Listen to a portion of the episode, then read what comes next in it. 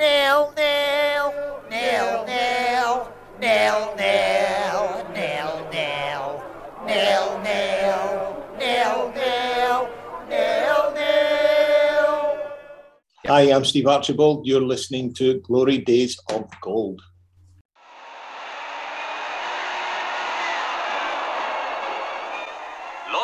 Warren of Glasgow presents the Scottish League Cup to the side that lasted the course better, all-conquering East Fife.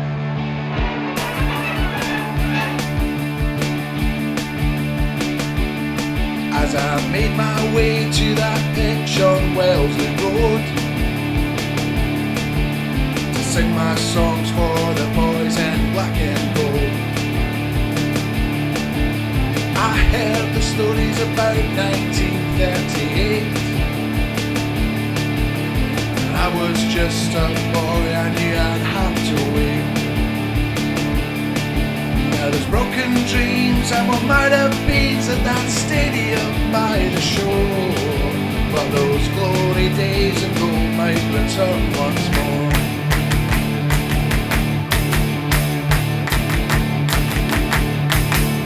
Hello, hello, how do you do? We are the boys from New Bayview, and we're back with another episode of Glory Days of Gold, your East Fife and Scottish football podcast. I'm Michael McCall. I'm Lee Gillis. I'm Doug Perry. I'm Gordon Henderson. And we're back for another packed show of fun football chat. I'm the liveliest of the four. The other three are nursing hangovers. I've had my oat milk cappuccino though, so I'm like buzzing this morning. No cruffing fingers this week. I do have uh, jam donut fingers though. Moving quickly on from that, we couldn't do this show without you, the listeners, and we can't do this show without our sponsors either. Let's hear from this episode's sponsors. East Fife Community Football Club is proud to sponsor Glory Days of Gold. Keep up to date with all our community programmes through our Facebook and Twitter pages. There are classes available for every age and ability, from toddlers to walking football. Just search East Fife Community Football Club.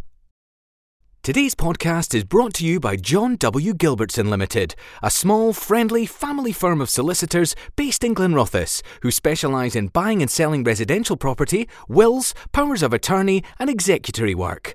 On your team, on your side, supporting you all the way to achieve your goals. Well, it is a football show after all. Thanks as always to East Fife Community Football Club and John W. Gilbertson, solicitors from Glenrothes, for their continued support of the podcast. We really appreciate it. And what a show we've got for you this week. We're getting closer. Slowly, slowly, catchy monkey, I think I will call this episode. Six points now between us and Dumbarton. Huge game looming next Saturday. I might even get up at seven a.m. and buy the stream. That's how big the game is. I'm actually wondering like if this genuinely is one of our biggest games in a, in a number of years, but probably since the promotion with, with Gary Naismith, you know, securing the title at Clyde. So big big one next week. Obviously good to see that the, the teams around us lost some points. So next Saturday is a big one as, as any that we've we've had to to look forward to. I'll actually get to the game next week. I've had prior engagements the last two, so I didn't watch the, the game yesterday. You might be able to tell from my dulcet tones that I've got a major hangover. Um, and next Saturday might even be a game that I, I participate in a few beverages before the game as well. It's been a long time since I've done that. Well, our other two co-hosts were at the game yesterday. They had a bit of a sesh themselves, by all accounts. Can you remember the game yesterday, either of you? Yeah, I think so. Okay. I mean, yeah, thank, thankfully... Gordon's staying very quiet on this so far. Thankfully, I wouldn't say there was that much to report, so it's uh, it's def- they've helped us massively, for sure. I've got a whole did page the, of notes. Did the football get in the way of a good day out? It usually does, actually, to be fair. I, I, I, was, I, I was moaning about the sun. The sun annoyed me, you know. I mean, it's better than being pissing down the rain, but...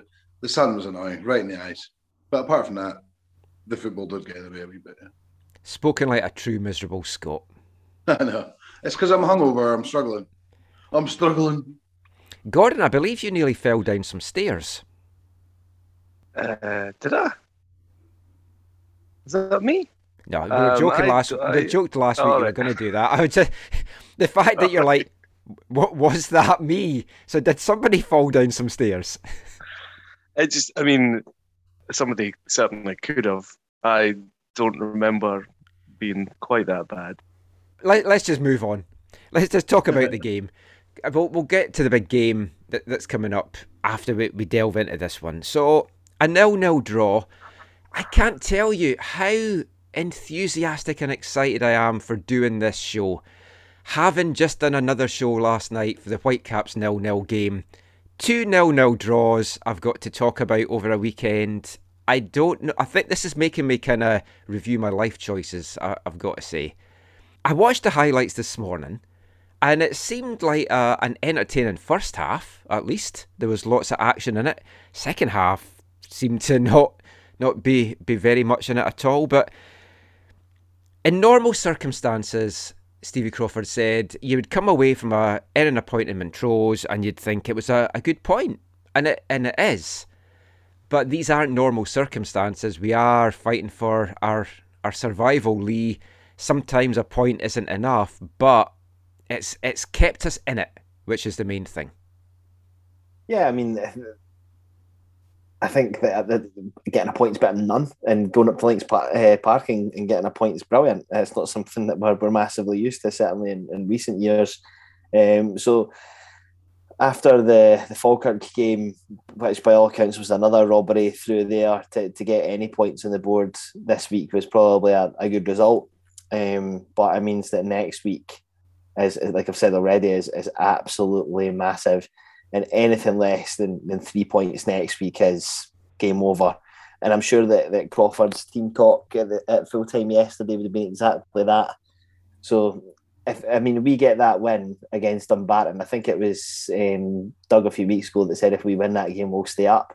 I actually kind of believe that. Um, he's finally won me round. As if if we if we could beat them next week, then I think that we'll, we'll maybe not stay up, but we'll definitely not finish bottom. Yeah. So, so Doug, how would you sum up yesterday's performance at Montrose?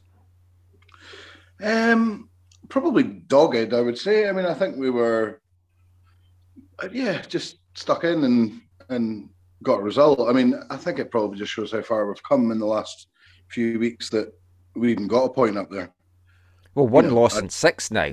Is is what it is, and even that yeah. loss was was a tough one. But I think even like Dunlop going off injured early was a blow.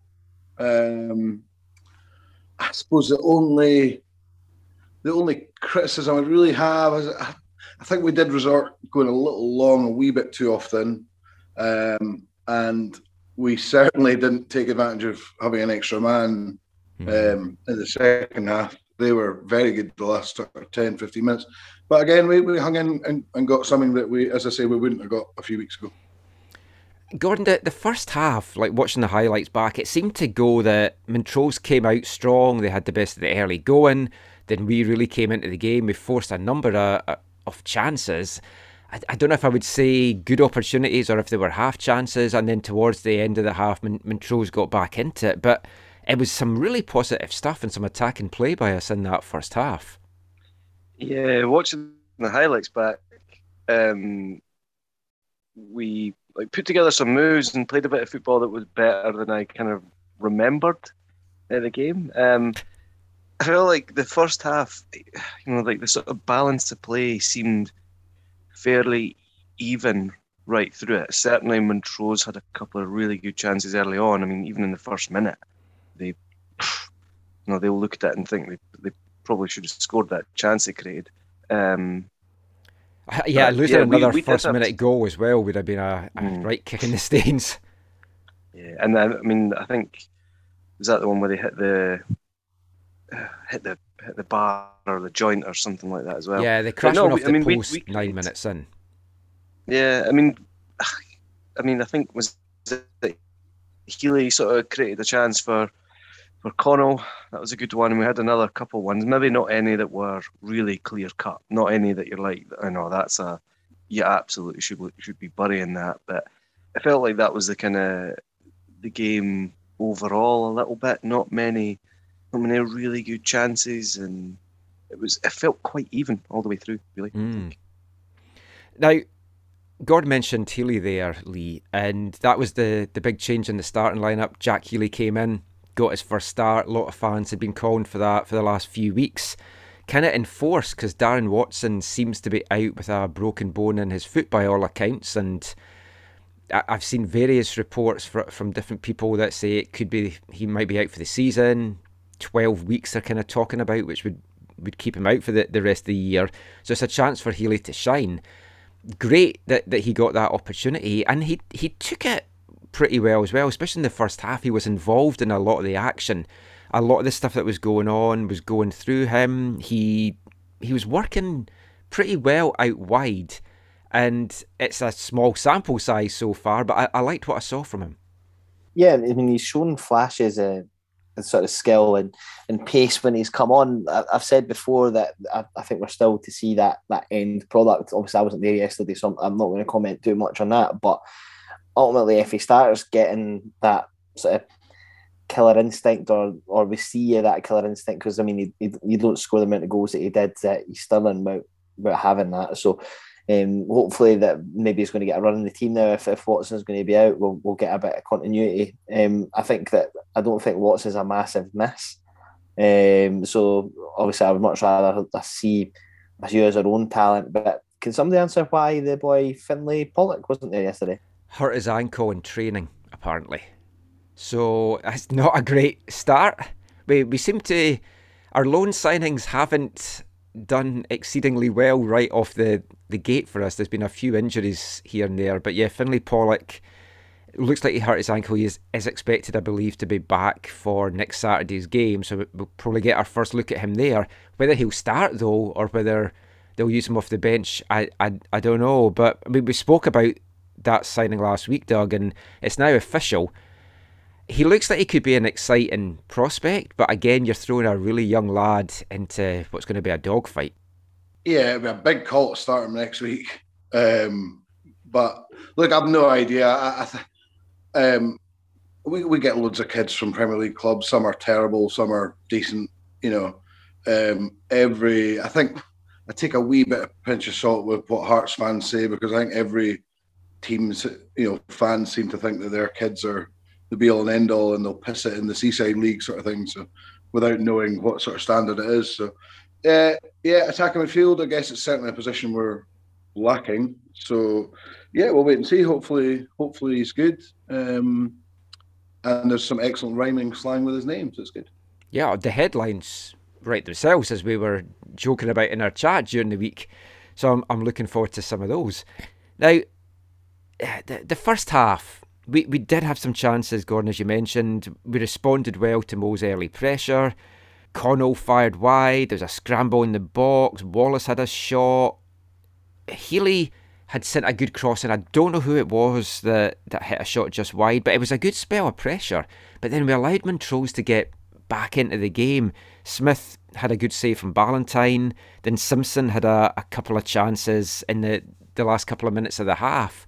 So we finished both halves kind of hanging on a little bit, which is a little bit of, of a worry for me. We need to be switched on for the full forty-five. Yeah, end of both halves. We were kind of hanging on a wee bit, and you were um, sort of that thing where you were you couldn't really wait to hear the whistle, especially the second half, because there was a lot of pressure, and you did feel like, you know, you could just see it happening that they might score. Um, but obviously, I mean, they went down to ten men, and you thought to yourself, oh, here's a wee chance for us to impose ourselves, and it didn't really happen. Um, but I think w- one of the things about Montrose, you look at them, it's high tempo all the way through. Yeah. And they're a really physical, fit side. They play a really kind of high tempo football, and they're, I think they're very tough to live with. Um, and the fact that we did that yesterday um, and kind of came through it is a real positive. So I'm not surprised that, you know, maybe we were a little bit flagging at the end, even though we did have the the man advantage, but we got through it. So good good attitude on display. I'd say we've criticised that or questioned that enough times this season, but I think you really saw that yesterday. I mean, Lee, talking about being tough to live with, obviously you live with Rachel, so it's yep. very, very tough for her. The the post-match interview from Stevie Crawford, he kind of spent the first minute or so, it felt, just bigging up Montrose and how good they were. It was it was quite weird. It was Stevie Crawford's homage to lower league football. It's just like, oh, I love you, Stuart Beatrice. You're yeah. amazing. Um, yeah, there was definitely a little bit about that. But look, um, they're a good side. And they're, they're yeah. probably, if there's any team in the the division that you would probably want to emulate, it's them, right? You know, similar sort of size club to us, similar sort of budget. You know, but I think we've all spoke about our, our admiration for them and their, their setup before. So nah, I, I totally get that. But again, Crawford's post-match interview was was bang on. I, I think he's he's always super honest. So yeah, it's quite refreshing not to just get excuses, because it's like, I've talked to so many managers over the years that it's like absolute bullshit that they're coming out with, and the fans know it. And it's like, don't don't cover up what has been blatantly obvious for folk to see. And I have liked yeah. that with Crawford. He's been very honest in all his interviews, and like this one again, he spoke about like after. Well, let's get to the sending off quickly. Anyone not feel it was a sending off? I didn't. Because Crawford could see it go both ways. And when I first saw it, I thought, straight red. And then I watched it again. I was like, oh, you know what? Because I, I just saw initially the foot being high. And I thought, oh, yeah, that's a straight red. He's gone right through him. But then you see it again. It's like, oh, well, he hasn't really. That goes against us, and I'm really peeved. Yeah. I really am. I'm, I'm not happy if that goes against us for a red card for that. I mean, we've had those decisions against us. I think more disappointingly than me, than me is we, we didn't capitalise on that. Like, but, but I don't think that we're really capable of putting teams to the sword, like in those sort of moments. Um, even against Alloa, when they went um, a man down, I don't think it really made that much of a difference. Like, we didn't change or, or change the tempo or dictate the play in, in no, any way. No, we kind of sat back and pushed. Yeah. We tried to hit in the counter then. Yeah, so it was. I mean, it worked with with Darren oh, yeah. Watson for the, the fourth goal, but ultimately, I think that we really lack that. And again, yesterday just shows that we really lack firepower up front, because the amount of chances that were created, by all accounts, you know, I don't think there was any of them massively clear cut. Like, we didn't miss a sitter, but I think we really have missed that that cutting edge up top. Doug, was it a sending off for you? Uh, I think probably letter of the law. Technically, yeah, it probably is. I think I think he's quite unlucky. It's up going for the ball. He's missed it, caught the man. I think I think it would be one you'd be a bit annoyed at, but you can see why he's been sent off. His foot's high, and he's, you know, got the man. So um, I totally agree with Lee uh, in terms of up front. I think Connell's worrying me in many ways. He's missing a lot, a lot of chances. And just not not hitting the target, like too, far too many shots over the bar mm. um, from him, which is, is a definite worry. Um, I think I think with the sending off, where we, where I was saying at the Fal- after the Falkirk game that we were extremely brave on the ball against Falkirk, I didn't think we were yesterday. I think there was there was quite a few times that we just we did just seem to resort to going a little long, and when you've got a guy like Dylan at the back mopped up everything, absolutely everything. So that was a wee bit disappointing, to be totally honest. But, but again, it's not a bad point. No, I mean, Gordon Crawford said after the game that he felt the sending off, it kind of lit a fire under Montrose more than it did for, for East Fife. I don't know if there's maybe a little bit of nerviness creeping in, because it's like, well, we, we've got a point just now. If we push too much and then we end up losing a goal, we'll have lost a goal to ten men, and then it's a point that could be vital for us. I, I don't know if they kind of went into their shell a little bit after that. Yeah, I was thinking about that, because, you know, in that situation, you might think to yourself, oh, well, it's good they've got a man sent off, because, you know, we're, we're, we're getting a point as it stands. It's a tough game.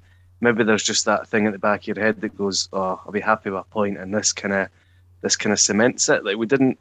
I mean, it's easy to say, like, once a team goes down to ten men, you know, you've got to impose yourself on them and create chances and kind of all the rest of it. Um, I mean, it, it probably wasn't a case of not wanting to do it, but we just we just couldn't really do it. I think as the second half went on, I mean, one thing I thought was we were really struggling to, to keep the ball up top.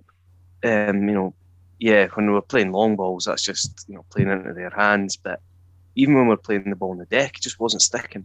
Um, we just weren't, you know, we weren't putting together strings of passes in their half to be able to put them under pressure. And we, we just kept on really not being able to do that. I think when the when they got the man sent off, and it did seem to, you know, you see, you see it loads of times, it did seem to kind of almost spur them on a little bit. I think by the end, because they, um, you know, they're they were they're a little bit out, they're a little bit off the Cove. But I think yesterday it probably was one of those ones where, because they didn't win yesterday, I think, I know, it was a slim chance, but that's it for them. They can't win the league now. They're pretty safe in the playoff, I would yeah. say. But the, I mean, I think they really thought yesterday was a must-win. You know, if they've if they've got any chance to win the league, must win. And I think you saw that with the way they went after the win at the end of the game. And I think we just thought, all right, I will just hang on here. Yeah, I mean, sometimes when you go down a man, it, it does like give the, the team that's gone down a man a, a, a big spark. I was at a cup game here on Friday night, and I, it was a bizarre period of extra or stoppage time. One of the teams got two players sent off because they just lost the plot, and then the nine men went and scored an equaliser in the ninety-seventh minute, and then they got humped in extra time. But it's like it, it does give you a, a, sometimes that little bit of fire. But I think Crawford's big criticism, Lee, afterwards was we didn't use that extra man. He said the overloads weren't there on the wings, and I think yeah. even in whether it was through the middle or on the wings, that's where you've got to try and use that extra man, and we've been poor at that all year. Yeah, I mean, we don't tend to like. Oh, I'll probably say this, and then somebody will send me like ten clips of it. But like, we don't tend to like use the, the channels that well, like as in like getting balls into the box from crosses and scoring from that. But we don't equally have an awful lot of height in our team to to really take advantage of those sort of situations. So it's quite difficult. I think that that's where Healy, if he gets a run in the team, could really use his pace, because I think that if I would actually quite like to see Healy play for the middle and not on the wing. Um, because look, I mean, Wallace isn't banging in loads of goals. Um, no, and he was poor Connell, yesterday, right? By all accounts. I, we were talking him up last week's show. It's like, is the old yeah. Wallace back? Maybe not. Yeah, yeah but I, I, apparently he's carrying a knock. Mm. There's a few our players carrying knocks. Yeah, um, Chris, Chris Higgins, Wallace, Connell's playing injured. Um, so I think there's a few of them are, are really sort of gritting their teeth and playing for the pain barrier for them, but which, by the way, like at times we can be quite critical on the show, and one thing I do want to actually come out and say is, is that the players just now deserve a lot of credit, because you can't fault the attitude, application, desire for at least the last seven, eight weeks. There, there has been that sort of never say die attitude, which is what we've wanted all along. I just think that it's maybe come a wee bit too late, but Time, time will tell. Hopefully we could we could t- turn it around. But back to my other point, I I would play Jack Healy through the middle. Um, he doesn't have an awful lot of pace, but if we can get that ball over the top against Dumbarton next week, which is going to be difficult because obviously they've got McGeever and Buchanan at the back, right? But we get the ball over the, the top of that, Healy will destroy them for pace. He will absolutely destroy them. So hopefully that's maybe something that we could utilise for that game. But with Watson being out, I mean, I think next week you're probably looking at Healy and Denham on the wings. But I th- although I did see on Twitter today that Denham's injured as well, so yeah, we seem certainly seem banged up at the moment. And Crawford mentioned that Chris Higgins had a, a groin issue and played through the whole second half with it, which is like testament to how much he wants this.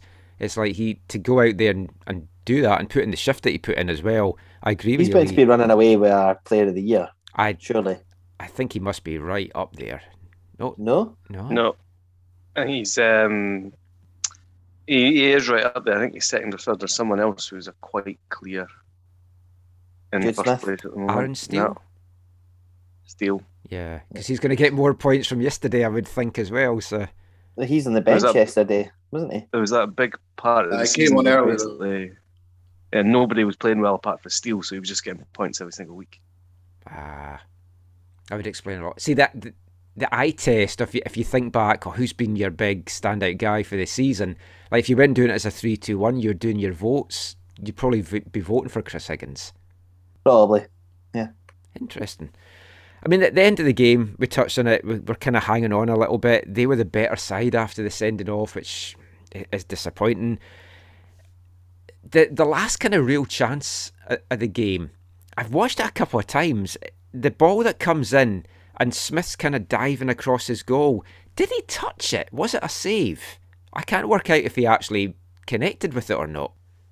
I, I, I couldn't really tell from the highlights. It, it looked to me more more that his reaction, it, it did look like he got a little touch on it, but I'm I hope not really he did, because sure otherwise that was like a bizarre play. Yeah, I'm not. I mean, it's difficult to tell because I suppose, um, well, where we were standing, you couldn't really tell, and from even the, the camera angle. But I mean, there's a possibility it was it was it was potentially sneaking in at the, the mm. back post, and he did really, really, you know, try and make sure he got that touch on it. It would be interesting to see another angle if it was potentially creeping in or not, and whether he if he got it. a finger on it, that yeah, that could yeah. be a, a the difference between tenth and ninth for us in the grand scheme of things, because this point could still prove to be massive. I mean, we came out of this. I had a quick look at, at the stats, which always it's like taking them with a bit of a pinch of salt, because I don't know how accurate stats are for Scottish League One. But Montrose's possession was two to one. It was like sixty-four to thirty-six in their favour. They had twelve shots to our eight, but both of us only had two shots on target, so a lot of wasted opportunities as we were talking about there. But the important thing out of this is it's a point gained on the teams above us, because the other results went our way. This could have been a horrible weekend if we'd come away with nothing and Dumbarton had come away with a win, and then next week's not as massive overall. I, I like the positive stuff that we saw in the first half in terms of how we played attacking. Keeping another clean sheet as well, it is fantastic. I know I kind of was half joking in a previous show when I said if we keep a clean sheet we at least get a point. It is true. If we could keep clean sheets to the end of the season, we've got another eight points coming our way. Um, obviously you want more than that next week, but what, what about your three two ones for yesterday? If you can kind of remember it. Lee's obviously out and I'm obviously out, so we're relying on the, the two guys that uh, in, intensely watched the game and took notes. Yeah. Uh, okay, I'll go first. Uh, Chris Higgins, three for me. Just very solid. Won everything in the air. Um, yeah, basically. Very solid. Uh, two, I'm actually going to give to Aaron Steele. Came on in his more natural position. Came on pretty early um, for Dunlop, and same sort of thing, just sort of dealt with everything that was that was coming his way. And one, I think I'll probably give one to Jude Smith.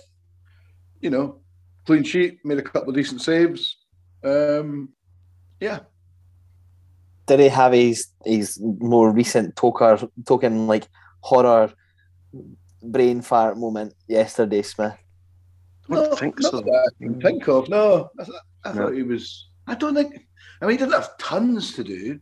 They just had a lot of the ball. I mean, very quickly going back to your uh, stats thing, I, I think the bottom line is that Montrose are a far, far better football team than us. Yeah, you know, like they really are. You know, so uh, that's why it was a very good point in the end yesterday.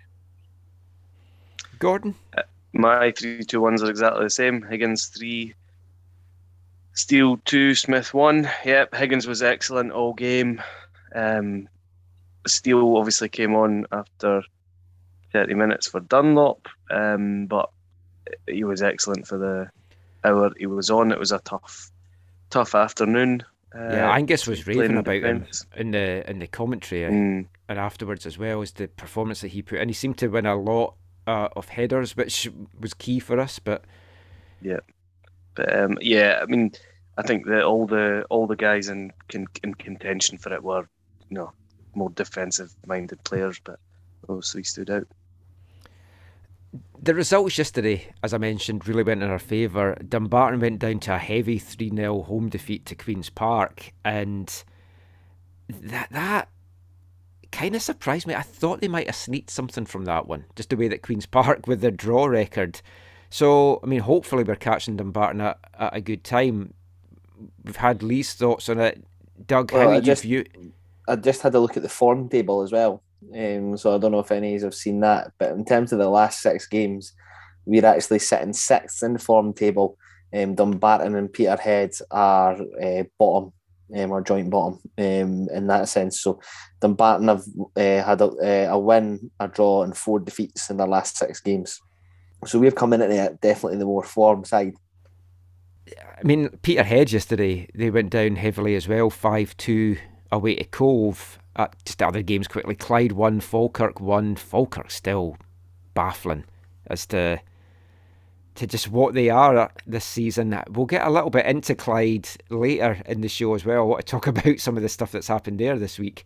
And then Airdrie beat Alloa two nil. So, I mean, in terms of all those results, great for us, because we're now bottom still, obviously, but we're on twenty points. Dumbarton's twenty-six, Peterhead's twenty-eight, Alloa's twenty-nine. Now, it it's Perham two from four for the, the bottom two spots just now, in, including the relegation playoff. Clyde have done enough to to, to be safe, I, I would imagine. I mean, big, big games coming up. None so bigger, Doug, than, than next Saturday against Dumbarton. It is make or break. It's like there's no... Sometimes as football fans we talk things up a little bit too much, but th- this is huge. This, this is more than even your proverbial six pointer. It's basically our season's on the line in this one. Yeah, I mean, you know, the, the obvious thing is we need to win. I mean, if if we if we did if we didn't lose, I suppose it wouldn't be over by any shout. But it's certainly a it's certainly a need to win game for sure. Um, Yeah, the form's there, you know. But again, the only issue is can we score the goals? Um, I don't, I don't fear them necessarily going forward now that we're a bit more settled at the back. But uh, my my slight worry in creating chances is, like playing Murdoch at left back. There's nothing going forward there, so you don't have that sort of classic fullbacks getting up and, you know, overlapping, all that sort of stuff. So we kind of. Everything sort of has to either sort of come through the middle, it seems, a bit more than than other teams maybe, which is maybe a bit of a problem. Um, but yeah, we just, hopefully a decent crowd, fans will get behind them, and hopefully we can sneak a win. Any win will do. Yeah. The, the way we've been playing defensively, Gordon, though, I mean, it's got to give us great hope for these next three games, because Dumbarton at home, Clyde away, Alloa at home, I could easily see us having three clean sheets in these, or not really giving up more than one goal a game. Then it boils down to, as Doug says, can we put the ball in the net? Yeah, I mean, the the way that we've been playing recently, and that kind of, you know, making ourselves more hard to beat, not conceding a lot of goals, it's that thing where we're at least in every game now. You go into every game looking ahead at different games and thinking, we'll at least be in that. Even if we're not playing particularly well, even if we're not scoring goals, you're always going to be in with a shout of winning it if you're not conceding. Um, something, I, like just looking at the table there, Dumbarton have overtaken us as the worst defence uh, in the league. So oh, really? That's nice.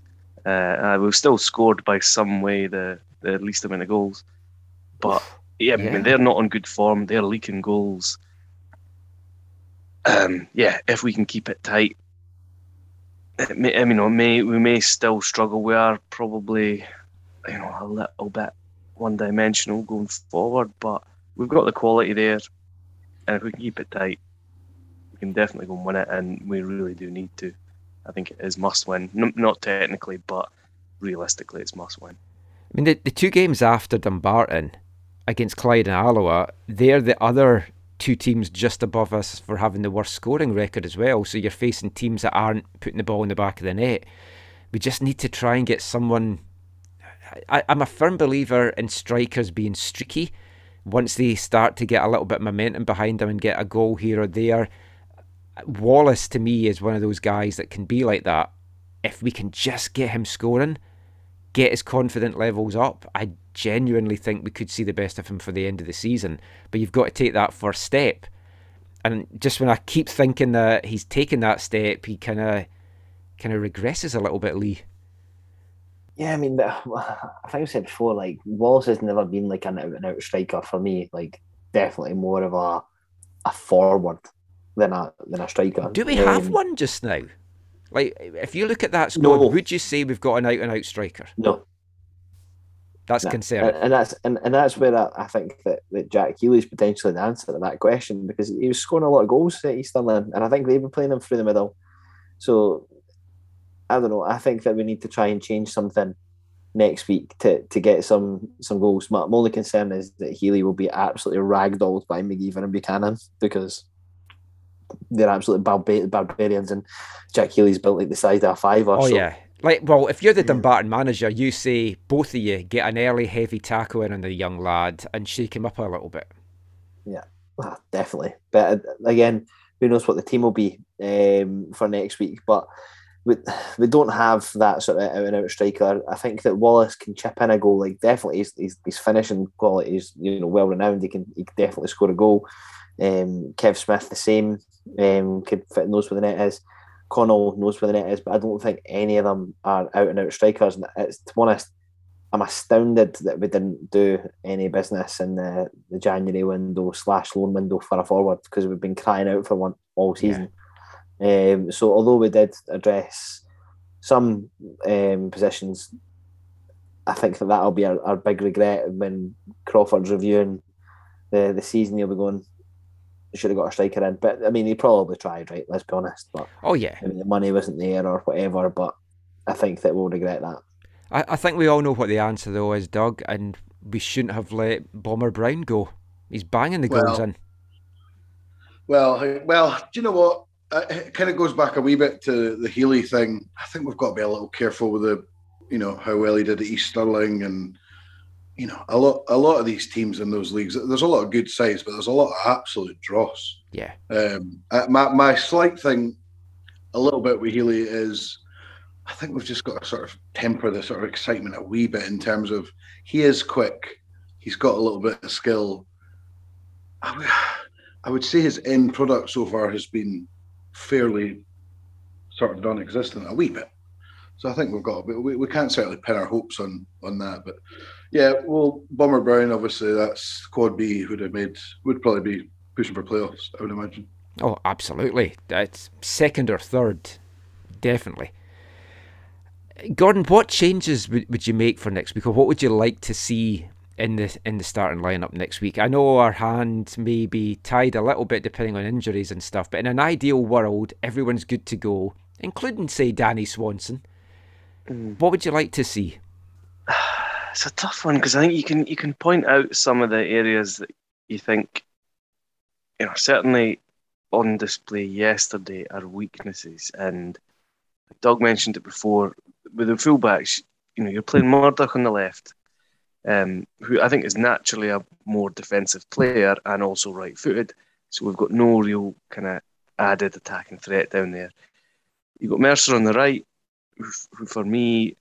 Um, You know, for as much as he's good going forward, can be a little bit suspect at the back. Um, you know, ultimately, I'd I'd like I'd like to switch Murdoch to the right, but then you don't have anyone on the left. I mean, maybe switching fullbacks, maybe it'd be better doing it that way around. But I don't think there's too many other other changes. I think the areas where we're maybe weak, it's not it's not like there's. I feel like there's someone sitting on the bench who. Is a kind of obvious choice, I think, to to kind of address. Is that the boy Pollock next week? I, I mean, it's just it's just one of these things. I know nothing about him other than aye, some Hearts fans who probably watch some videos on YouTube think he's fucking brilliant. Um, you know, Crawford will have seen him. I've never seen him play a game. I would probably not be putting him into a game like that. Um. And um, you know, who'd you, who'd you put him in for? I don't know. Mm. Ryan Blair. Mm. You'd have the surprise element because Dumbarton I mean, wouldn't know how to play against him or what he's going to bring. Like if, if you know, we've potentially signed him because you know he he looks good and he scores a few goals and he you know he, he does well in these under whatever leagues. So why not bring him in? You know, he, he's maybe an extra body, and if he's good. Fair enough. I think he's played a couple of first team games for Hearts. So yeah, in the last a, season he made it. He's obviously a player. but I think just, just generally when you bring in these young guys, sometimes it's like, right, well, get someone in. If he's good, great. If he's not, you know, no bother. But, I mean, if Crawford's looked at him and thought, no, I think he's actually a player and I think he would really help us, then fair enough. But I've, I've, I just haven't, you know, I mean, maybe putting him in for, you know, maybe just throwing him into that midfield would make a bit of difference. I don't think Blair's been playing badly at all. I think I think he's been playing really well, but you know maybe Crawford might feel that you just want to throw a surprise or two in against Dumbarton. It, it would almost have to be a semi-tactic change though, because he, he obviously likes having those two holding midfielders. Yeah, um, he's, or is it just because that's all we've got? Yeah, we, we um, do have an abundance of them. Yeah, no, possibly. Um, you know, how but did I guess Dennis Swanson do yesterday, gents? Sorry, I'm just really interested in that. Yeah, because he must be close now, surely. Well, played thirty same, minutes yesterday. Same for me yesterday. Couple of nice touches and nice sort of passes or whatever, without really, I don't know, getting too involved. He was start. Yeah. He started off sort of wide right, I think, when he came on. And then after they got the man sent off, he then came into centre midfield to try and get a bit more involved. Uh, yeah, it's it, if you were doing it, you you would almost be sacrificing. I think you'd almost be sacrificing a Connell or Wallace to put yeah. Swanson in an attacking midfielder kind of hold. I mean, and maybe whether, you could, because even if it is one up front, it doesn't. It just because one up front's on paper doesn't. That's not necessarily what it is. Yeah. Do you know what I mean? So maybe just getting more attacking-minded players playing off that one, but I, I, I would be very surprised if he plays Pollock from the start, um, unless he, unless in training they're like, right, this guy's shit hot, get him in. The, the other thing I was going to say, I mean, like we're playing Murdoch at left back. We brought the boy Watson in from Hearts, and he's a left back, a natural left back with pace. Why are we not playing him? Is it that we've seen him and we're like, he's maybe just not that good? Um, I, but then, imagine. Yeah. He's, he's not up to, you'd have to I mean, think that, yeah. You know, like I said before, it's like, you know, we don't really have an out-and-out left-back, so maybe Crawford just thought, ah, look, here's here's some kid who's a left-back for Hearts. He looks all right, bring him in. But maybe he's not up to it. And particularly in defence, you know, you can maybe gamble. Some, it feels like sometimes it's it's a bit safer to gamble or maybe a young attacking player like that, but yeah, uh, do you want to stick a kid in defence who's not really ready nah. for it yet? I, I yeah. must say, for for me, I, I really want to see a good game going forward for Mercer on Saturday. Uh, we all know when he's on and he's got that sort of attacking-minded, you know, mode that he gets on, he can be very, very good. We just, we just don't see it. He looks, he's probably, I can only assume, being sort of told to, you know, stay more solid and focus on defensive aspects as opposed to going forward. But I just, yeah, it's one of those games that they they can make a huge difference getting a, a sort of performance like that out of someone like him, just to add that little bit more attacking threat. The, the thing is, is, is he is so good going forward, Mercer. I do think, you know, it would make me think that maybe next week, hopefully, we could go back to that three at the back, Um, which I think that we've utilised a few times this season and, and done it really well. I don't think that it's more a Crawford thing, though. I think that was maybe more Darren Young, but play three centre halves and then two wing backs, um, and just try and squeeze Dumbarton up the pitch, because if, if they're conceding goals as much as they are, they'll be nervous. They, they've got more to lose next week than we do, in my opinion, because ultimately it looks like, you know, we are down, but they'll be desperate for that not to be the case. Um, the last time that we had to win against them, they played us off the park and we were absolutely garbage. Um, that was, I think that was back in December. So I'm going to say it again, we're due somebody a doing, eh? Like somebody is going to get a doing from us, and I, th- I genuinely think that's going to be next week. This is the eightieth show you've said that, and we've only done seventy-odd shows. Uh, if, you keep, if you keep saying it, eventually it'll be right and you'll go, oh, oh I told you. Exclusively, as an exclusively revealed the last forty shows. There's the day. Well, actually, we gave Cove a bit of a doing, didn't we? So, fuck you, Doug. Three, three at the back, I don't mind. I think we've got the players for it. I think we've got a, a lot of good options for playing centre half. I think um, wing back suits Mercer more, opens, frees him up a bit more. You know, Denham can play left wing back. Den- Denham is the yeah. player in my mind because yeah. he played that in that role and was excellent, and he's got the stamina to get up and down the yeah. park.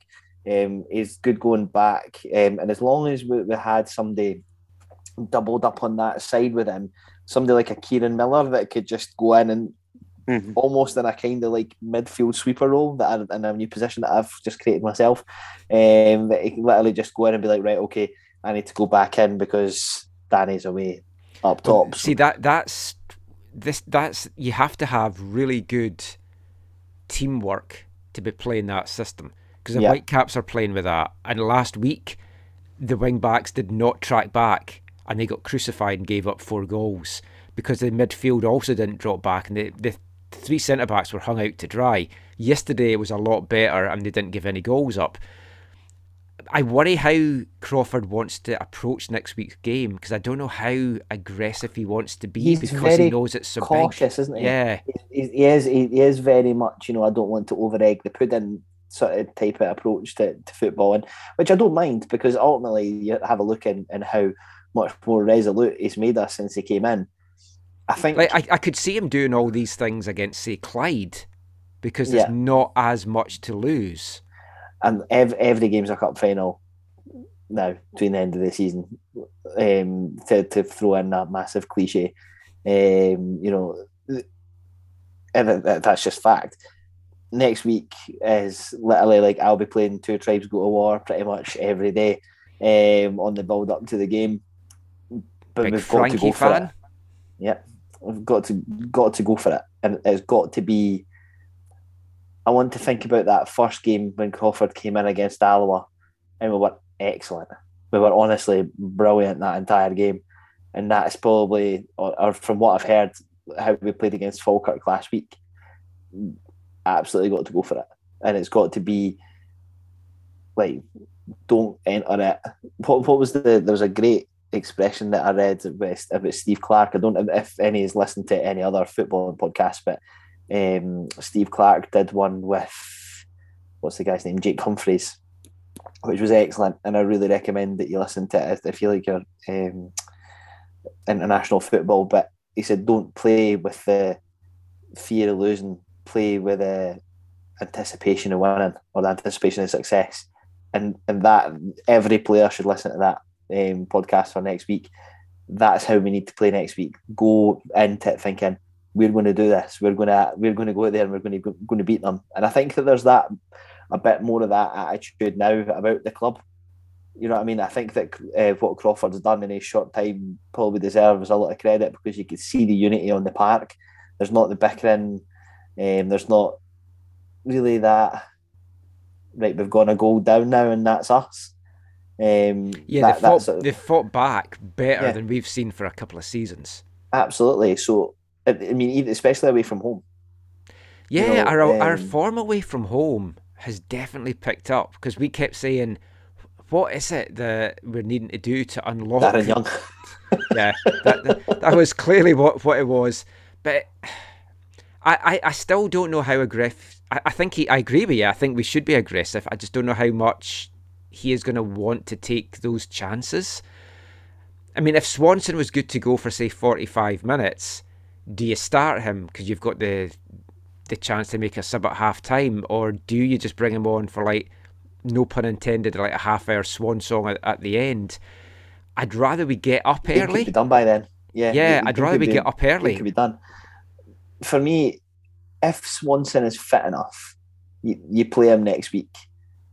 You've got to play him. If it's fifty minutes, sixty minutes, whatever, play him, because. He is, to to coin a McCallism, he's a difference maker. You know, he's, he's he could find that that inch perfect way to pass that we need, where it might somebody else just plays it that yard too far ahead. He's got that that in his locker, so he's got to start next week. Do he you has think, to start. You think Swanson and Healy together might be good, because, you know, if you're talking about playing Healy up top. Yeah, um, you know, you're you're going to be have you're going to have to be getting balls kind of in behind for him to run onto, and, and, and Swanson, the guy you need for that, mm. instead of playing one or the other. play them off. You know, if, that'd be quite yeah. exciting. Like, see if Connell's then, carrying like, a bit of you... a knock. If if Connell's carrying a bit of a knock, I, I would say to him, you want to know what, this game is there for you, pal. This next one. Um, and I would maybe play Healy with Wallace. Because yeah, have Wallace... Connell off the bench even for half an yeah. hour. Like, if Swanson can go an hour, then you bring Pollock on, who I yeah. would imagine is quite a similar replacement. Obviously yeah. not in terms of quality, but yeah, you're then bringing a young lad on for the last half hour to run at tired defenders. Yeah, I mean, I think potentially that, that could be the way to go. I would like to see us do the three at the back next week, um, obviously depending on, on Dunlop. I think Dun, Dunlop has to play if we're going to play three at the back. Um, so we, I suppose we would ultimately need to see where his his fitness levels lie. But you could do... Mind you, even Dan Higgins is injured now as well, isn't he? So, yeah. Steele Murdoch Higgins. My... Steele, Steele, Steele should come in with the way that he played yesterday. Yeah, I, I Steele, feel. Murdoch and Higgins at the back.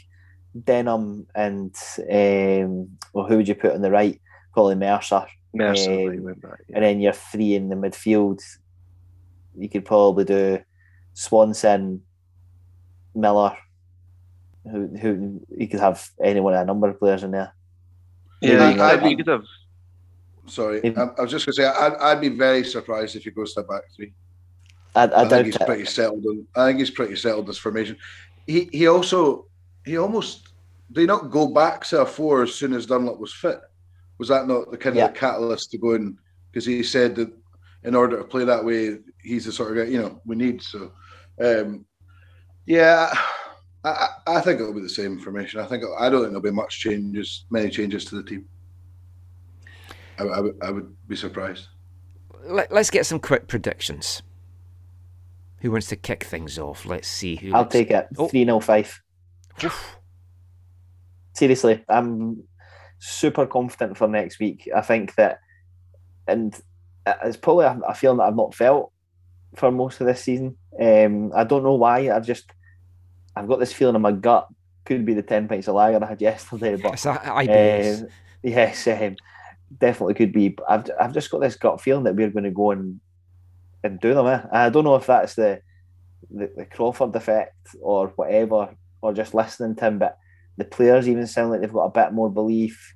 There's just there's sort of almost a feel good factor coming in to even the the fans on social media. There's not that negativity. Um, I've, I've just got sneaky suspicion we're, we're going to do it. I, I think two nil. Well. So I'm I'm confident as well. Let's see, Doug's shaking his head. So we'll no, go five nil Dumbarton. No, no. I, I, I, excuse me. Most predictions have been quite positive, by the way. Um, no, I'm just uh, I'm just laughing at us again. I know. We're doing it again. um, I have to. I've had I, a miserable weekend of watching football and no goals. Yeah. I, I, I'm gonna go. I think if we're gonna win, I think it's gonna be edgy and nervy. I'm going to go um, one nil East Fife. And I, my, my my my head actually said one nil, but I'll go for one nil. Oh, can we get four, Gordon? Yeah, I'm going to go for a win as well. Again, same with Doug, I don't think it's going to be a doing. I don't think it's going to be comfortable. Um, so one nil. Um, you know, I think we've... We can go out and keep a clean sheet. I don't think we're going to go mental with the goals, but I think we can do it. I think we can get the win. Pin this now, right? I want you to remember this. We will score in the opening ten minutes next week. Okay, I will write this down to yeah. put this in the show next week when we end up on a three nil hammering. Yeah. Would it? Would it? Would it not just be nice to get like some? Another crappy own goal like like the Queen's Park game or something. I'd take an eighty-ninth minute own goal right now to win the game one nil. Because I, I think the, the goal scoring is a huge issue. It, it's, yeah. it's, it's probably now more than anything is going to be, you know, whether we have any chance or not of staying up is the, is the goal scoring. I, I know I talk about momentum a lot on the show, but what a win next week would do for both teams' mentality is like absolutely huge, because Dumbarton would be looking over their shoulder thinking, shit, we're not in form, as Lee mentioned, these guys have just got one defeat in seven, and they've all of a sudden they've closed this gap from, from nowhere, and they're breathing down our necks. They'll be shitting it. Yeah, especially I, I, if they look like, at who we've got to come up after that. I'm telling you, like there's there's just something that I'm a bit like the, the the wind's changing. That's how it feels. I'm just like there's there's something. That's your I B S in the air. Well. That probably yeah. Um, I think Dumbarton have got a lot more to lose next week. I really do, because I think that they'll go in thinking we cannot lose here, we cannot lose, and we'll be going into it thinking we've got to win. Like, yeah, if I, they sit back and let us attack them, that yeah. could be a, a thing as well. I, I think that our game plan should be get an early goal, blow them away, first ten, fifteen minutes, whatever it is, get that goal because their confidence will sink, and then we just need to try and put them to the sword. Um, which I know that I've I've said a million times we're not good at doing, but I, th- I think that when you're playing, it's like boxing, right? You know that we're coming into the final rounds of the game now, and you'll get always get some team that's going to have a second win or some fighter that's going to have a second win. Our second win Josh is starting. Fuck him, um, and we're gonna we're gonna do it. I, I just I, I agree with the sentiment, Lee. I just don't think Crawford that's his way anymore. Like when he was when he was manager with us first time round, every game was like four three because he didn't. It was almost like he didn't really know how to set up a team to defend. I think he's he's sort of the flip side of that now, and it's it's oh. all about you know keeping solid. And I, I just can't see us being that aggressive. I hope. Yeah. I wish we could. But, but um, again, you know, I, I don't actually entirely disagree with that. And from what we've seen with with Crawford, you're you're absolutely right. But if we go into it with that attitude, we're going to have to really go super high pressure, push them up the park. I think Crawford's got that in his locker in terms of being able to coach the team to play however he wants, and the players will listen to him. And if, I ho- I'm just hoping, I'd love to be a fly in the wall training. I mean, actually just drive through the Orium and, and watch us for on Tuesday and Thursday. But like, I hope that that's the mentality we're going in. It's not just a Like, just don't concede. My my only fears for next week are set pieces. Mm. Yeah, no, I don't like, put us to the sword a bit from set pieces. I, I don't think we're going to go in with this attitude of like, oh, just don't concede, just don't lose. Like, we won't, because I think it's like you, you just can't. Like, uh, you know, a game away to Montrose or playing Queen's Park is really different to a big relegation six pointer at home to a team that's on dire form. Like, everyone knows we need to go and win it.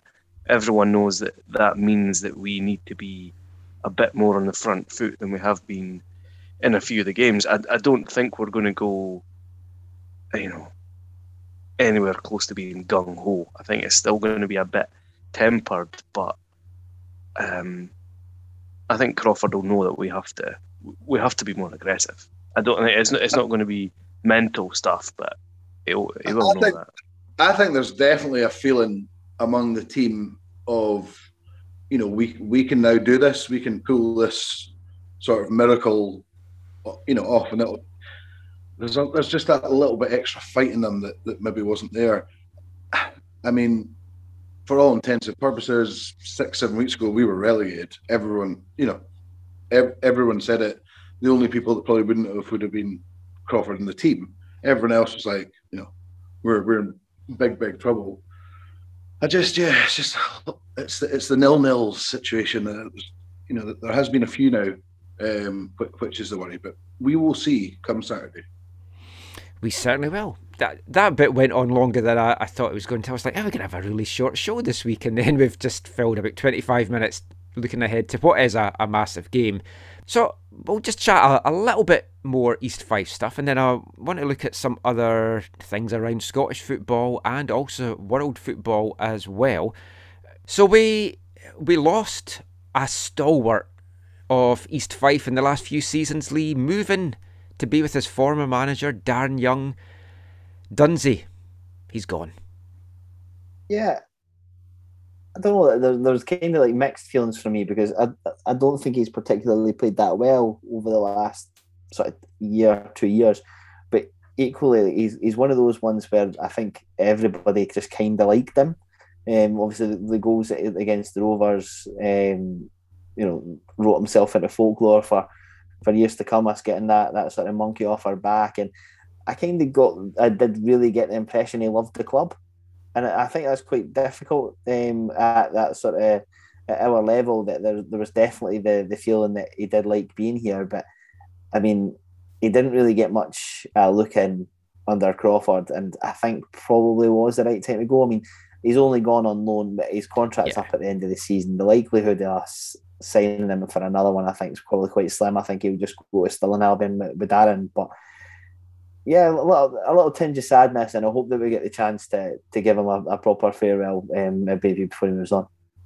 Yeah, I, I'd be nice. I mean, a lot of good memories of Dunsey's time uh, at Bayview Dog, and he was very complimentary about the club as well when he left. He's enjoyed his time here.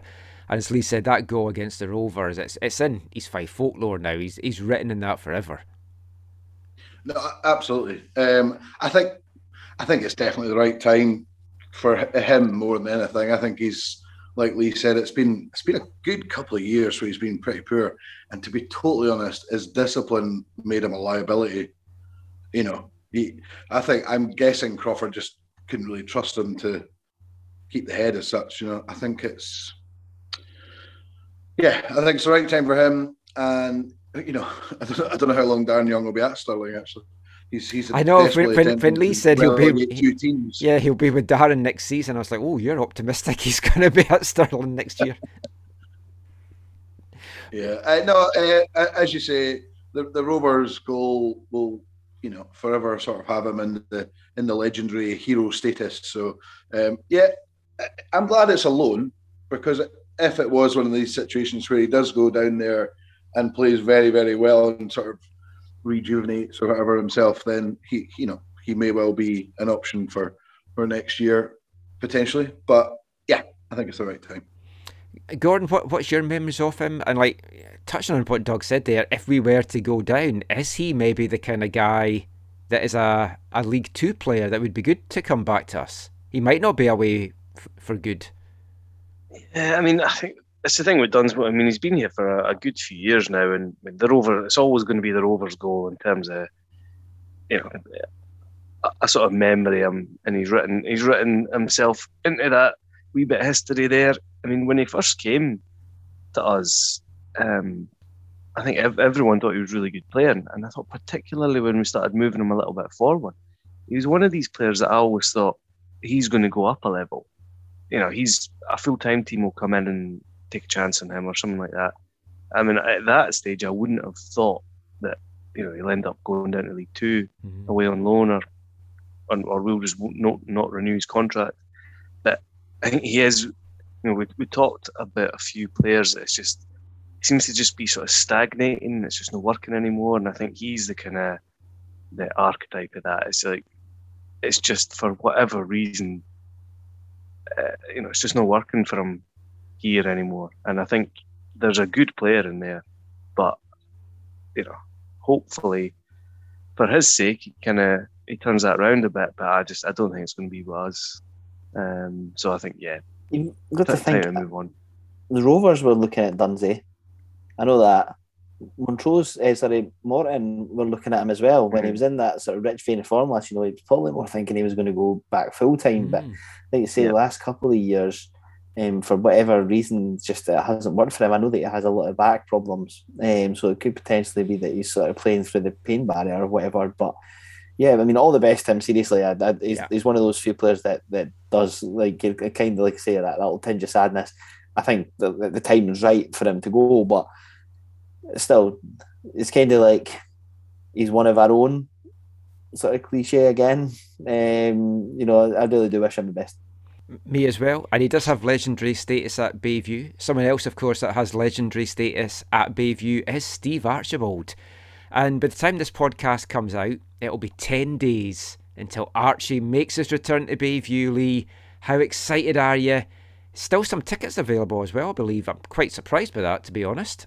Yeah, I think the, the date change, because I mean we sold out the, the first date in, in two and a half days or something like that.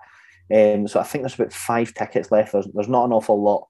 Um, get yourself involved, get along. It's going to be a really really good night. Um, I've been speaking to to Headline Events, who are helping um, me bring Steve over, and I believe they've managed to get some pretty sexy um, Steve Archibald type merch for the, the auction. So I think by all accounts a good night.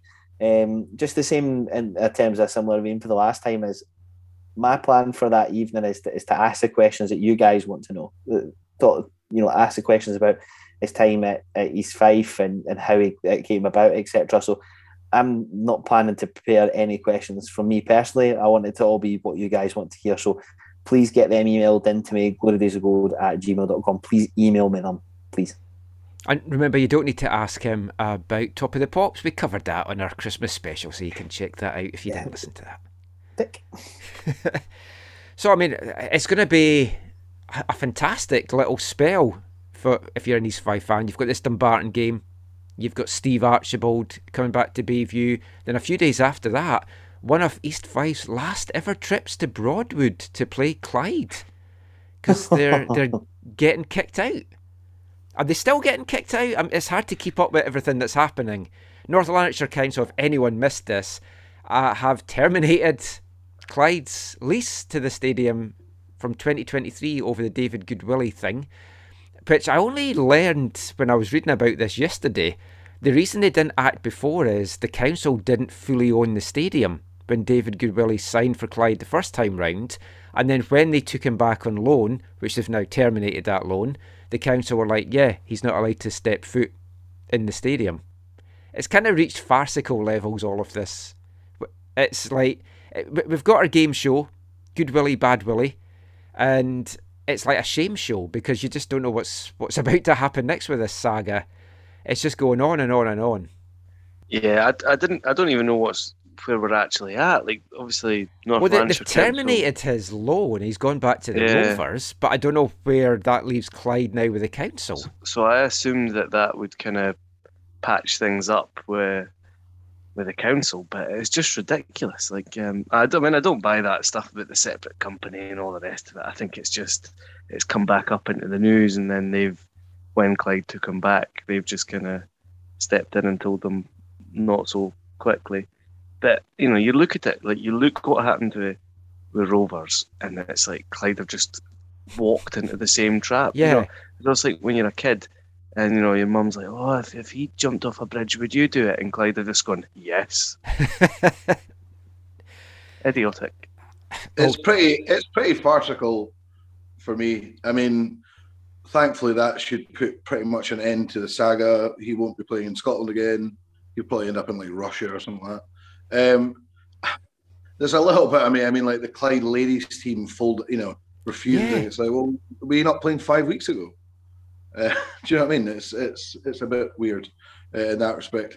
But yeah, because we were we were actually talking about it Saturday that if if the people who own a stadium can just ban someone from the ground, just basically every time there's a good player, you go East Fife, just go. Actually, you're now banned from playing it. McGeever and Buchanan banned. Yeah, exactly. Um, so no, I, look I, for me, it's it's got a little bit farcical, but and. Unbelievable own goal again from Clyde. I mean, it's just brainless nonsense to do that, but who knows?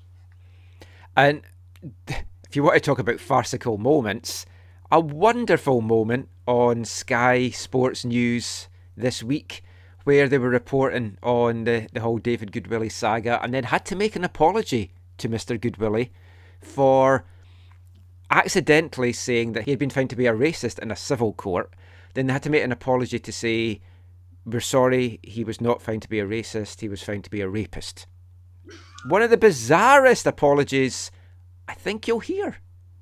I, I shared it on Twitter here and folk were like, wow, that's, that's quite quite something. We, we we were talking about that on Saturday as well, about that conversation that must have gone on at Sky going, oh, this is going to be really... So, hold on, we need to we need to make an apology... Oh, this is going to be really embarrassing. But let, let's go. The poor guy having to deliver that apology must have been thinking, "Oh, here we go." It's just like such a weird way to like to phrase it. You, you, uh-huh. you could come on and say, "Oh, we made a mistake. We, we did this. We did that." But to, to to choose to phrase it in the way that, "Oh, we're due David Goodwillie an apology here," just makes it so awkward, but brilliant. Yeah. It's, I mean, it's, it's clearly not a laughing matter in general, but I mean, hopefully the saga is coming to a, a close now. It's probably going to end up in English non-league, I, I think, uh, at this rate. Some of the comments on Lee on, on Twitter in reply to various things from the Clyde fans, if they are indeed Clyde fans, because obviously there's a lot of trolls on Twitter, you just have to shake your head. I know we got a little bit of a, a taste of some of the Clyde fans at the, the last game at Bayview chanting for him and stuff, but it's mind-blowing what some folk, if they genuinely believe what they've been posting on Twitter, just that they have those views in support of him. I actually muted Goodwillie on Twitter. I'm just That's sick of probably a good idea, to be honest. Um, just I'm sick, sick to, to death reading about it and talking about it, and I'm just a, a, a bit like, it's time for everybody, for the whole thing, to, to move on.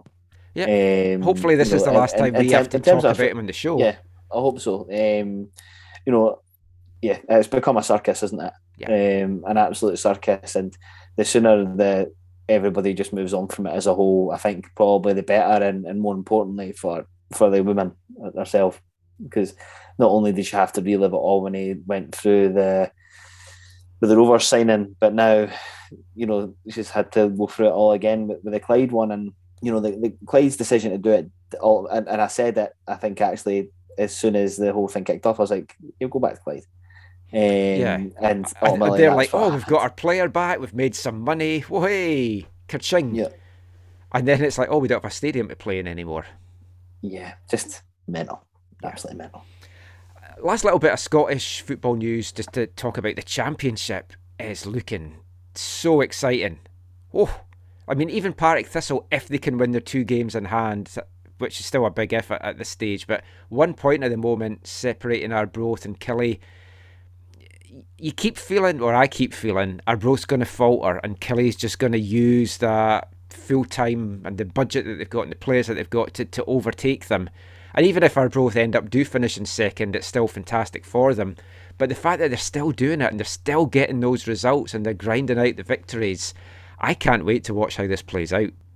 I, I, the only thing I've found in the Championship of late, there's a lot of very low-scoring games. Mm. Loads of like nil-nils, one you know, one-nil wins. It's, it's obviously a little bit edgy. I think the, I think the Lafferty signing is probably a big one for Kilmarnock in terms of, you know, someone that will definitely score goals and and has started doing so. Um, I suppose the only thing is, it's just this Fife football issue we've got at the moment of everyone seems to be rubbish now, apart from Kelty, which is makes it interesting. But no, everyone hopes Arbroath can do it, apart from Kilmarnock fans and Partick or you know whoever else is up there. Can they? Who knows? The longer it goes on, I guess, the more chance they've got. Mm. Time I mean, running out. Had, if I had to bet on it, I'd still put money on Kilmarnock. Yeah, you know, it's, it's one point.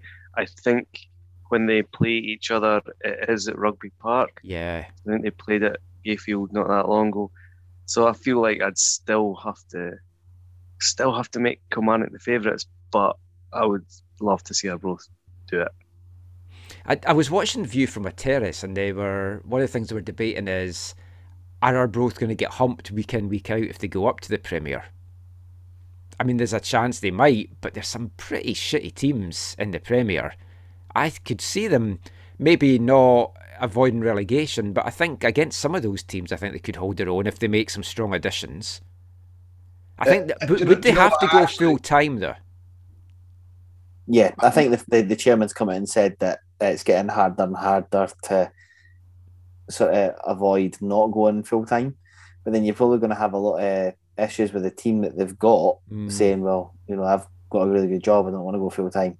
So you've kind of got maybe go hybrid, probably the. Yeah. the best thing to, to do in that sense. But I mean, yeah, just like everybody else is saying, you just want Arbroath to do it, don't you? Um, you I, really I, don't, do. I don't think they would get necessarily hammered every week. I mean, they, they would almost certainly go down, you would think. Um, even a good mate of mine who was at the game with us on Saturday, who's a uh, season ticket holder at Tannadice, he was saying that. He says, there's so many games you watch, you know, with your Ross Counties and St Mirren's and teams like that, that He's, you know, even him watching that game yesterday, he's like, there's not that massive difference between sort of crappish Premier teams and your your mid-table Championship teams and all that. So no, I when, think they would. Yeah. When's the last time somebody won the Championship and just got, you know, like gubbed week after week mm. after week? They're only saying that because it's Arbroath, but if Arbroath win the Championship, then, you know, they've finished ahead of Kilmarnock, they've finished ahead of Inverness, Partick, Bray, Dunfermline, all these teams. You know, the, the, the, it's always, um, you know, the example is always Brecon City now. I think they did point out on, somebody pointed out on View for the Terrace, like, the Brecon one was different because they just snuck into that playoff. They were a bang average League One team who just snuck into the playoff, squeezed their way through those playoff rounds, and they were, you know, they weren't a team that had won League One. They weren't a well, team yeah, that had won once you get into playoffs, there. It's a lottery. You just have to be yeah, good for a couple of yeah. games. I mean, if if Arbroath, you know, if they'd if they'd sneaked fourth place with a really low points total in a poor league and somehow got in, you know, won that playoff, you might be looking at it going, oh, uh, this is going to be bad. This is going to be some pretty hard to watch scores coming in. But, you know, if they win the league, then, you know, they've won the league. They're the best team in the Championship. I I, I I would expect them to go down, but I don't think, you know, if they can keep the majority of the squad and add a, add a few, I don't think they'll be in the territory getting done in every week. It's the bad thing about, like, I, I love the playoffs. I didn't at first, but I, I like the excitement that it brings now. And I've probably got to appreciate playoffs a bit more with being over here, because obviously playoffs is, is such a big thing. But the bad thing with playoffs is, like, from an M L S point of view, you just have to get in. Like, the top seven in each conference gets in. So if you're seventh and you sneak in, that's all you need to do. And then it's how you do, and it's a straight knockout. Last year was a great example. One of the teams, which, well, one of Doug's obviously favourite names, Real Salt Lake, they sneaked into the playoffs in the, the seventh spot, and then in their first playoff game they had no shots on target. Actually, they had no shots at all during one hundred twenty minutes, and the game finished nil nil, and they won the penalty shootout. That's and why went into the American, next round. That's why American soccer's pish. Uh, Play, playoffs, I, I love the playoffs in Scotland because it's not the team that wins that has to do it. That's why I don't like, you know, for me to do a thirty-six game season and the team that wins a league doesn't necessarily win doesn't make sense to me. Yeah. Do you know what I mean? Uh, so I, I love the playoffs in Scotland, the way it's done, but you've got to have a winner for the whole season. Or I just don't, I, for me anyway, I don't I don't get it as yeah. much. I, I, like, I don't understand how you can go through, it's a thirty-four game season here, and you can be top of the pile and it counts for fuck all in the grand scheme of things. But anyway, talk, talking of over here though, one of the performances of the week by a Scottish player from another team that I'm sure Doug will have the name of, New York Red Bulls. There's a lot of Red Bulls in, in Europe now, so it's kind of similar, it's all under the same umbrella, hate them all. But Lewis Morgan, ex-Celtic player, is with them now.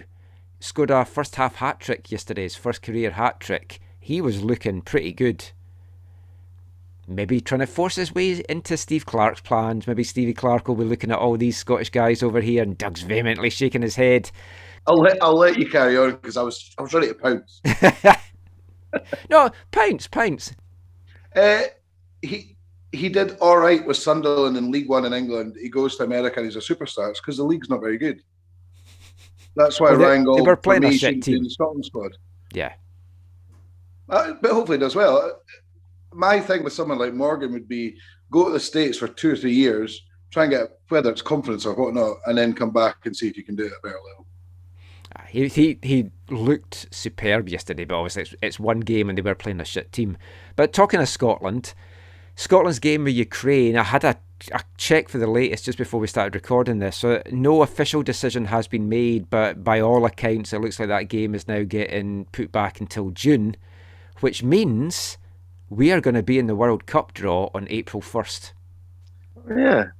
No, I mean, I hadn't thought of that before. Right decision. If I mean, yeah. if Ukraine are asking for it to be postponed, yeah, I think you have to be a little bit accommodating to that. Um, I blame the draw, yeah.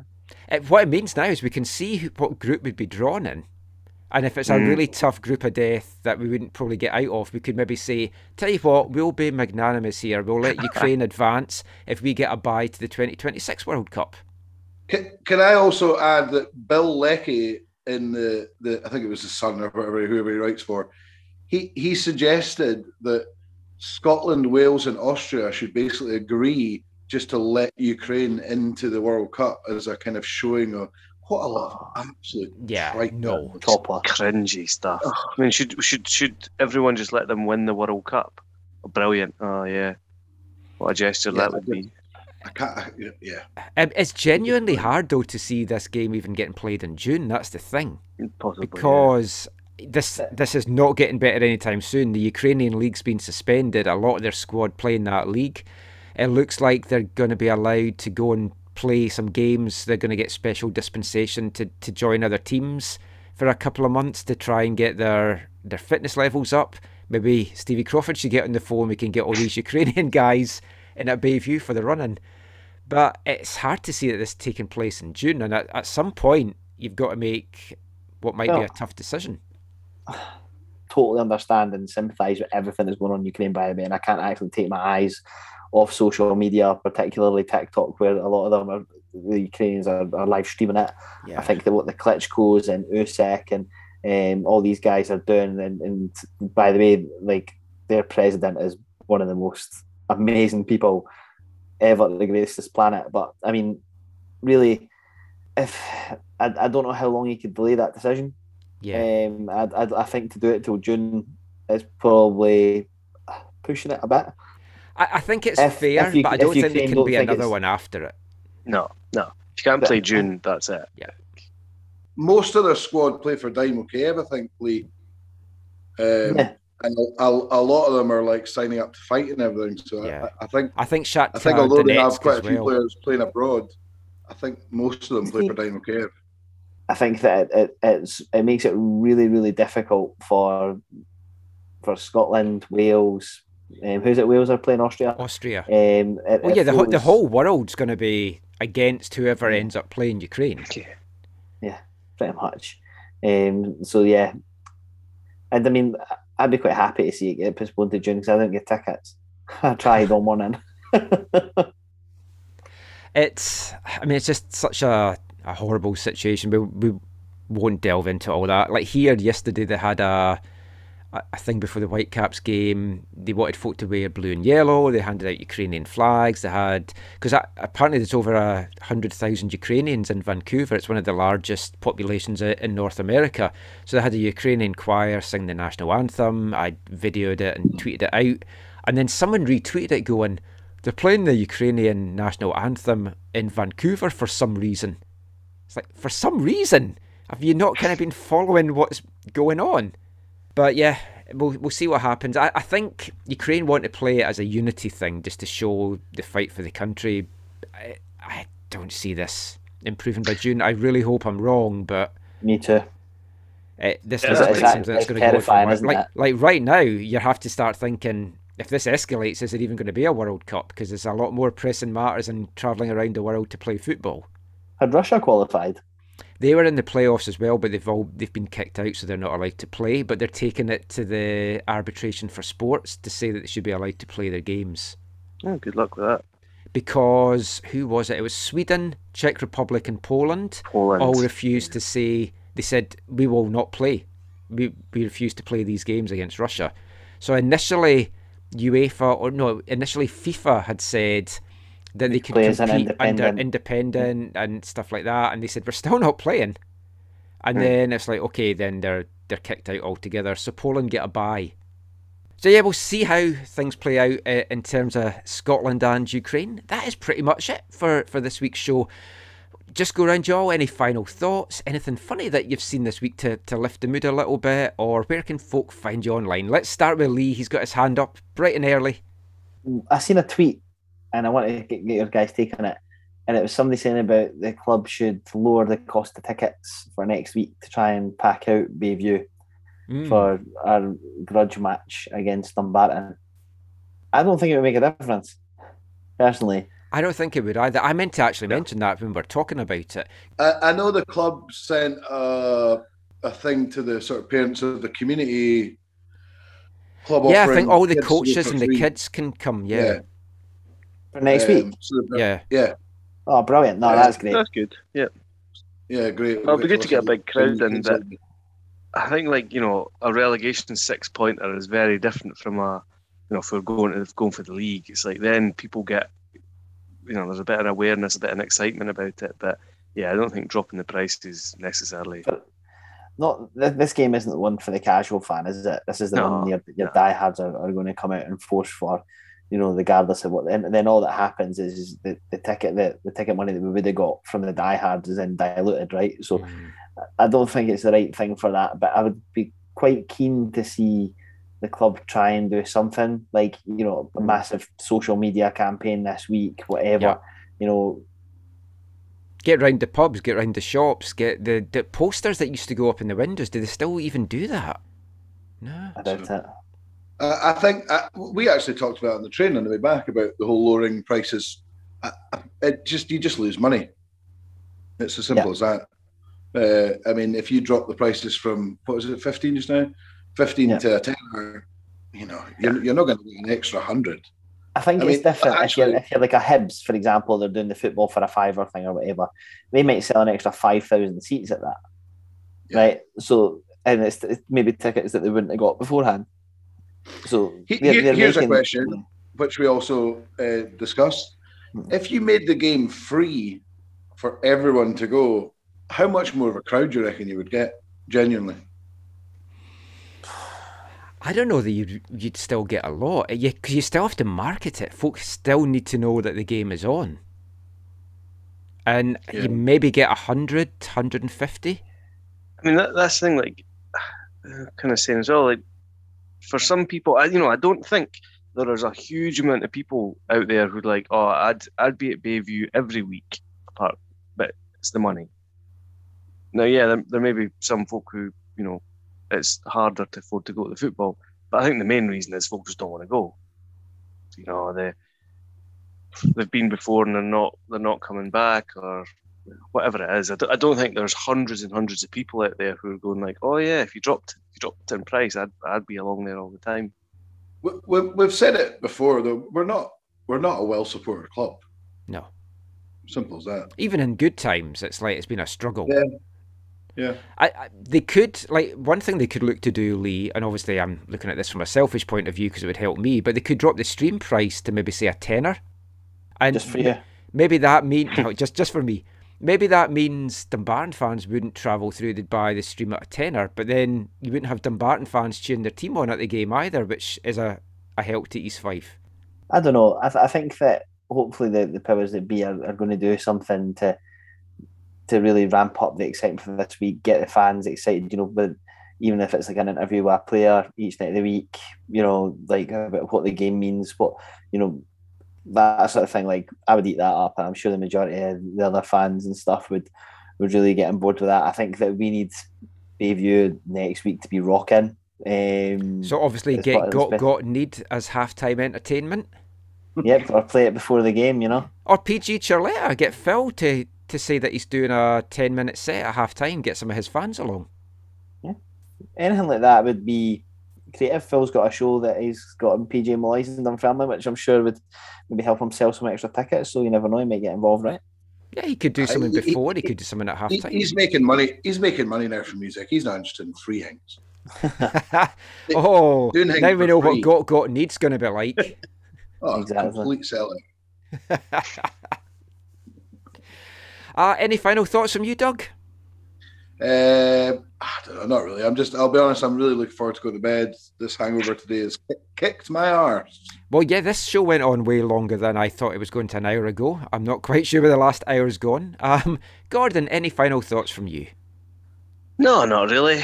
Wow, this was fun then. Alcohol is bad. That's my final thoughts. Okay, I'm going to leave you with a nice story, like a genuinely nice story that happened over here in M L S. There's a player called Sasha Kleshchen. So ten years, no, twenty ten, so twelve years ago now, Um, I can't remember what club he was at. His team were visiting the sick kids' hospitals, because a lot of the, the clubs do that over here. They're really good w- with their community work. So he visited this young guy in the hospital, Chris Higgins. Uh, he was in with cancer or leukemia. He had shaved head. His clinician gave him his jersey and spent time with the family, and they visited. So fast forward to, to yesterday. He's playing for L A Galaxy. They were in Charlotte for Charlotte's home opener uh, in M L S. And he's in the hotel on the night before. And the family of this kid were like, "Oh, I don't know if you remember us, but you came to see our kid uh, in twenty ten when he was sick in hospital. That kid is now a midfielder for Charlotte." So the two Brilliant. of them exchanged jerseys. So they've got their, they've done another jersey swap. It was an absolutely beautiful story. Nah, I love stuff like that. So love ending like on a high. Let's hope we will be talking about a high in next week's show. Let's hope East Fife's season is still back on. We will be back soon. Until then, thanks for listening. Take care. Stay safe. And as always, Mon a Fife! Lord Provost Warren of Glasgow presents the Scottish League Cup to the side that lasted the course better. All-conquering East Fife.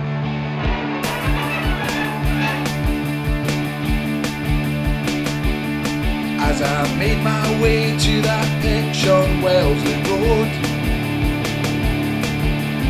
sing my songs for the boys in black and gold.